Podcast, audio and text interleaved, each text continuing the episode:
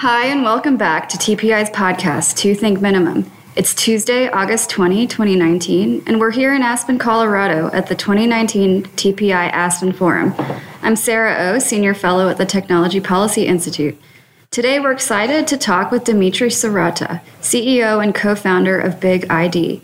Dimitri is the CEO of one of the first enterprise privacy management platforms called Big ID and a privacy and identity expert. He is an established serial entrepreneur, investor, mentor, and strategist, and previously founded two enterprise software companies focused on security and API management which um, Layer 7 Technologies, which was sold to CA Technologies in 2013. Welcome, Dimitri. Thank you for speaking at the Aspen Forum. Thank you for having me. First, could you tell us a little bit more about Big ID's products and your journey with this company? Sure. So the journey basically started with a PowerPoint about uh, three years ago, maybe a little bit over three years ago. Um, and the origin story of the company was really uh, to help organizations better safeguard the data they collect and process on individuals, on customers, on employees, on clients. And uh, clearly, there was a, sense um, uh, prior to starting the company that whatever was was being invented in Silicon Valley and, and Israel in terms of security was insufficient because you still read in the headlines about massive breaches, misuses, and, and so forth. And uh, it struck me that part of the challenge was that organizations had very, very poor visibility into what data they actually have on their customers and employees. They have different teams building applications to collect as much information as they can. That information gets spread throughout the corporate uh, environment across various kinds of databases and, and clouds and so forth. And not knowing what data they have makes it very, very hard to secure that data. Um, so, in starting Big ID, myself and my co founder, who's based out of Tel Aviv, uh, we realized that there was an opportunity to provide an accounting like framework to help organizations better uh, guard and better govern. Uh, the data they collect and process, and in so doing, address emerging privacy regulations like the California Consumer Privacy uh, Act, as well as just become better stewards of uh, personal information. That's great. So you mentioned accounting methods. What were companies doing before your solution? Uh, they weren't doing much. Um, so I think uh, from a security standpoint, historically, companies really focused on trying to lock down the edges, right? So maybe it's the access to a server, maybe it's the access to a network via firewall, maybe it's ensuring that somebody provides more than just a, a, username password, like some kind of biometric to get into something. So it was very much kind of a, a door doorway type of strategy. And uh, clearly, that was insufficient. People were still finding ways, whether it was through the windows, uh, whether it was through the help uh, of getting inside. And one way to secure what's inside the contents and the data that's stored, whether it's in AWS, in Azure, in a NetApp server, in an EMC server, whatever, um, is really to just know what you have there. And if you know what you have, you have an opportunity to make certain decisions around it, whether it's to minimize it or delete it. Why keep stuff you don't need? Um, you can make decisions around deduplication. You can make decisions around encryption. You can make decisions around tokenization. Um, there are a lot of things you could do, but knowing what the problem is and knowing where the data is is the first step.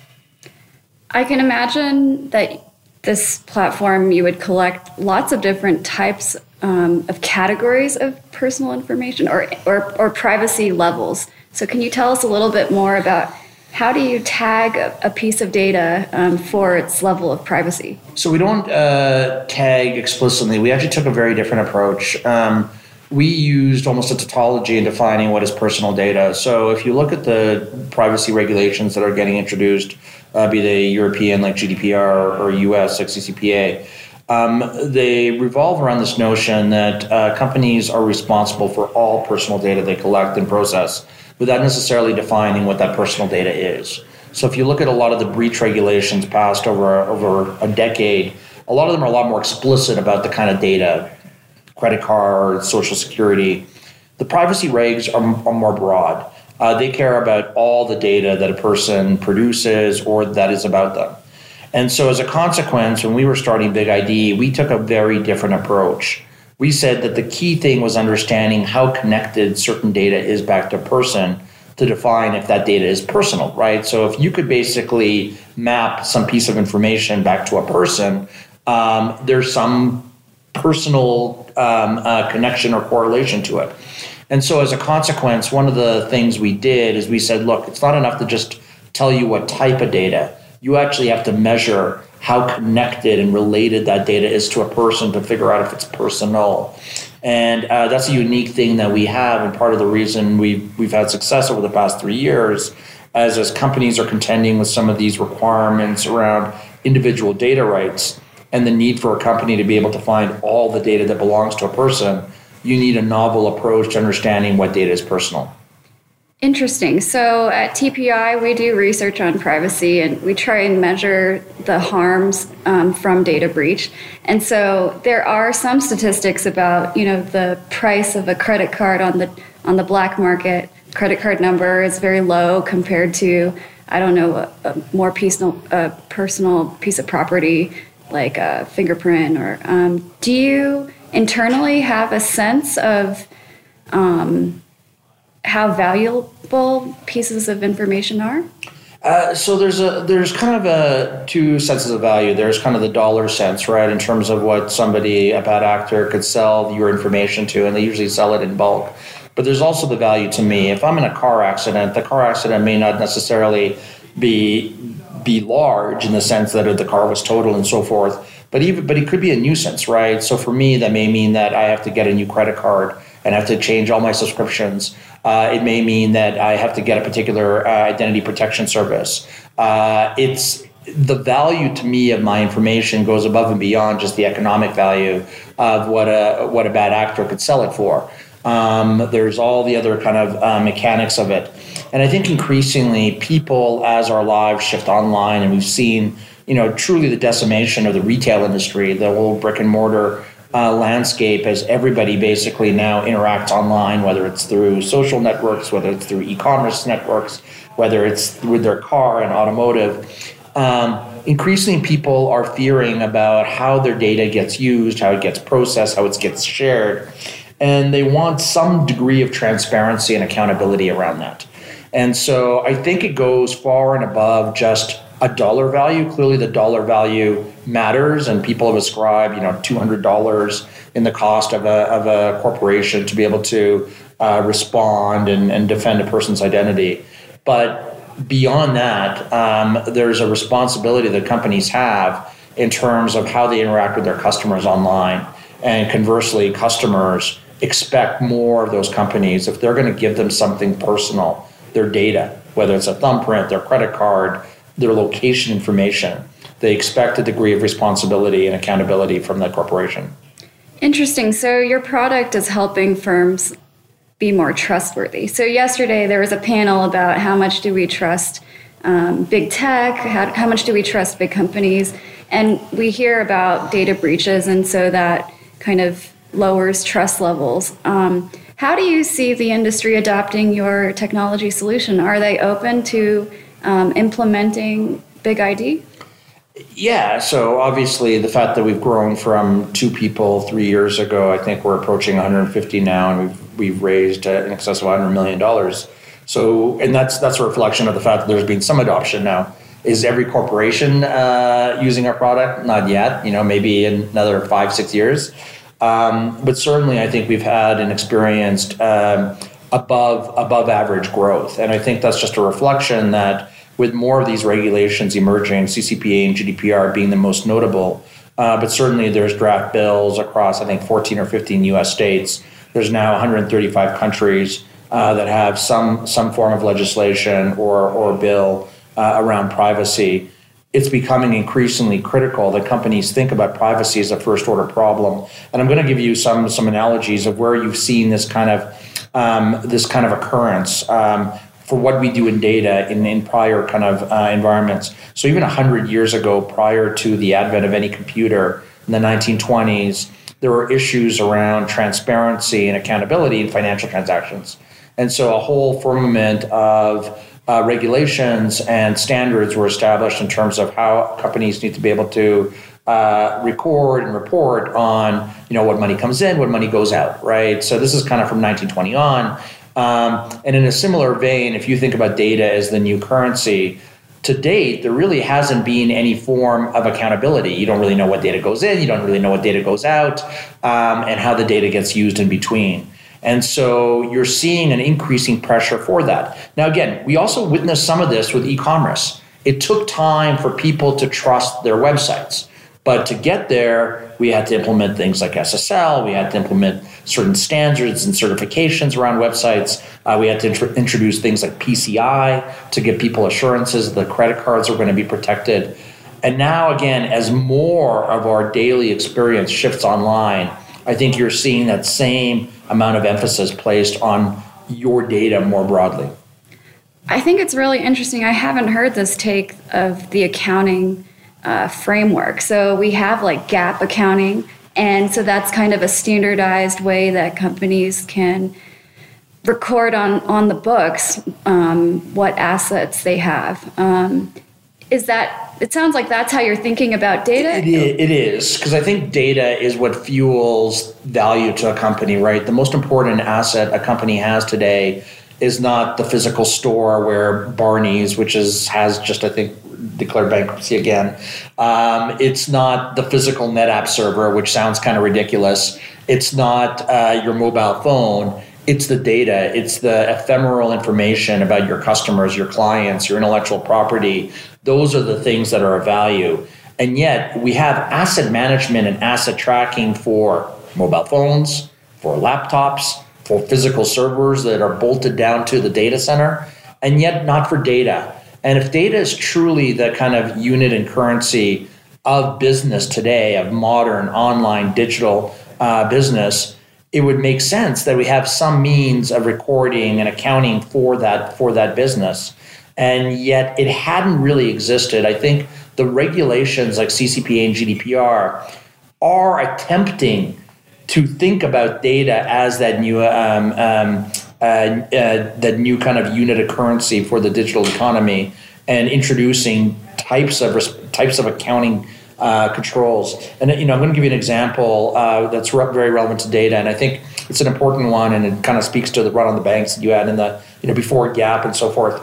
Um, so, in the end of the day, if you go to a bank and deposit a check, you have confidence that that bank is going to be an effective steward that they're not going to take that money and do what, what they please and have no accounting system to know that it belongs to you and, and so forth. And that anytime you want to be able to take it out from an ATM or through some other payment means, that it's available to you. And yet for data, that doesn't exist, right? You deposit information to companies all the time in the background. Your apps are running in the background. You get into a modern car, it's connected to the cloud. Um, you walk into your house, Siri says hello, maybe maybe uh, Google echoes or Google um, uh, Google Assistant says hello, maybe maybe Echo says hello.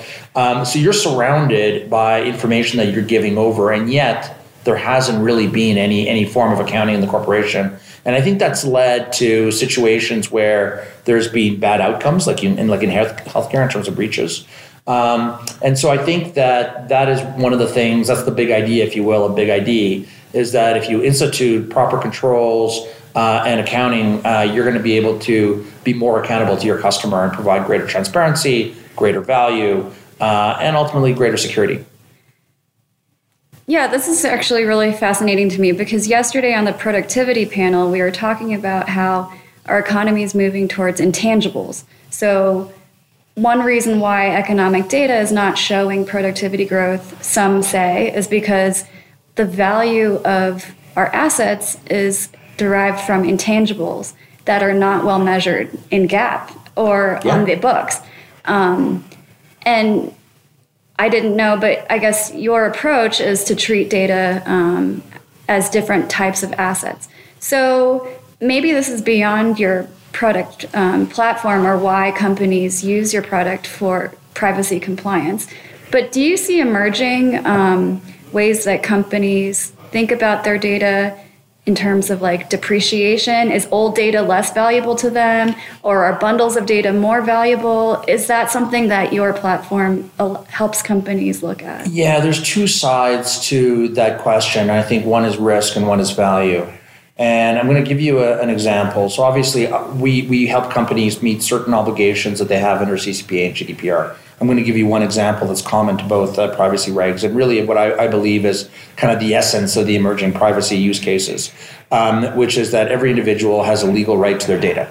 You know, in, the, in Europe, they regard it as a human right. I would argue that in the US, they regard it as a property right. Uh, but what they share in common is that individuals have a right to access, in some instances, a right to erasure or deletion, a right to portability. But this notion that just because I gave you my data, I'm still allowed to get it back. Now, that requires a complete rethink from an organizational standpoint because companies historically just collect all the stuff. They may put it in a big data warehouse and then run analytics on it. Uh, but they never really try and keep track of it. They never really try and figure out, you know, which data belonged to Dimitri, which data belonged to, you know, whomever else. And so now they have to all of a sudden account for it, and not just by type of data, but by the association or attribution to a person. So that's a complete rethink. So that's kind of one of the things that uh, Big ID helps with. But flip it around. So if you're able to all of a sudden account for what data you've collected on Dimitri across your AWS, across your Azure, across your Google Compute, across your SAP, across your Salesforce, across your Workday, across your NetApp file shares, across your uh, uh, Teradata, Snowflake, et cetera. There's all these places you could kind of uh, bolt hole or, or um, rat hole data nowadays. Um, if you're able to do that, what else are you able to do? All of a sudden, you have a picture of that person you know how you've interacted with that person across your lines of business, maybe across your geographies.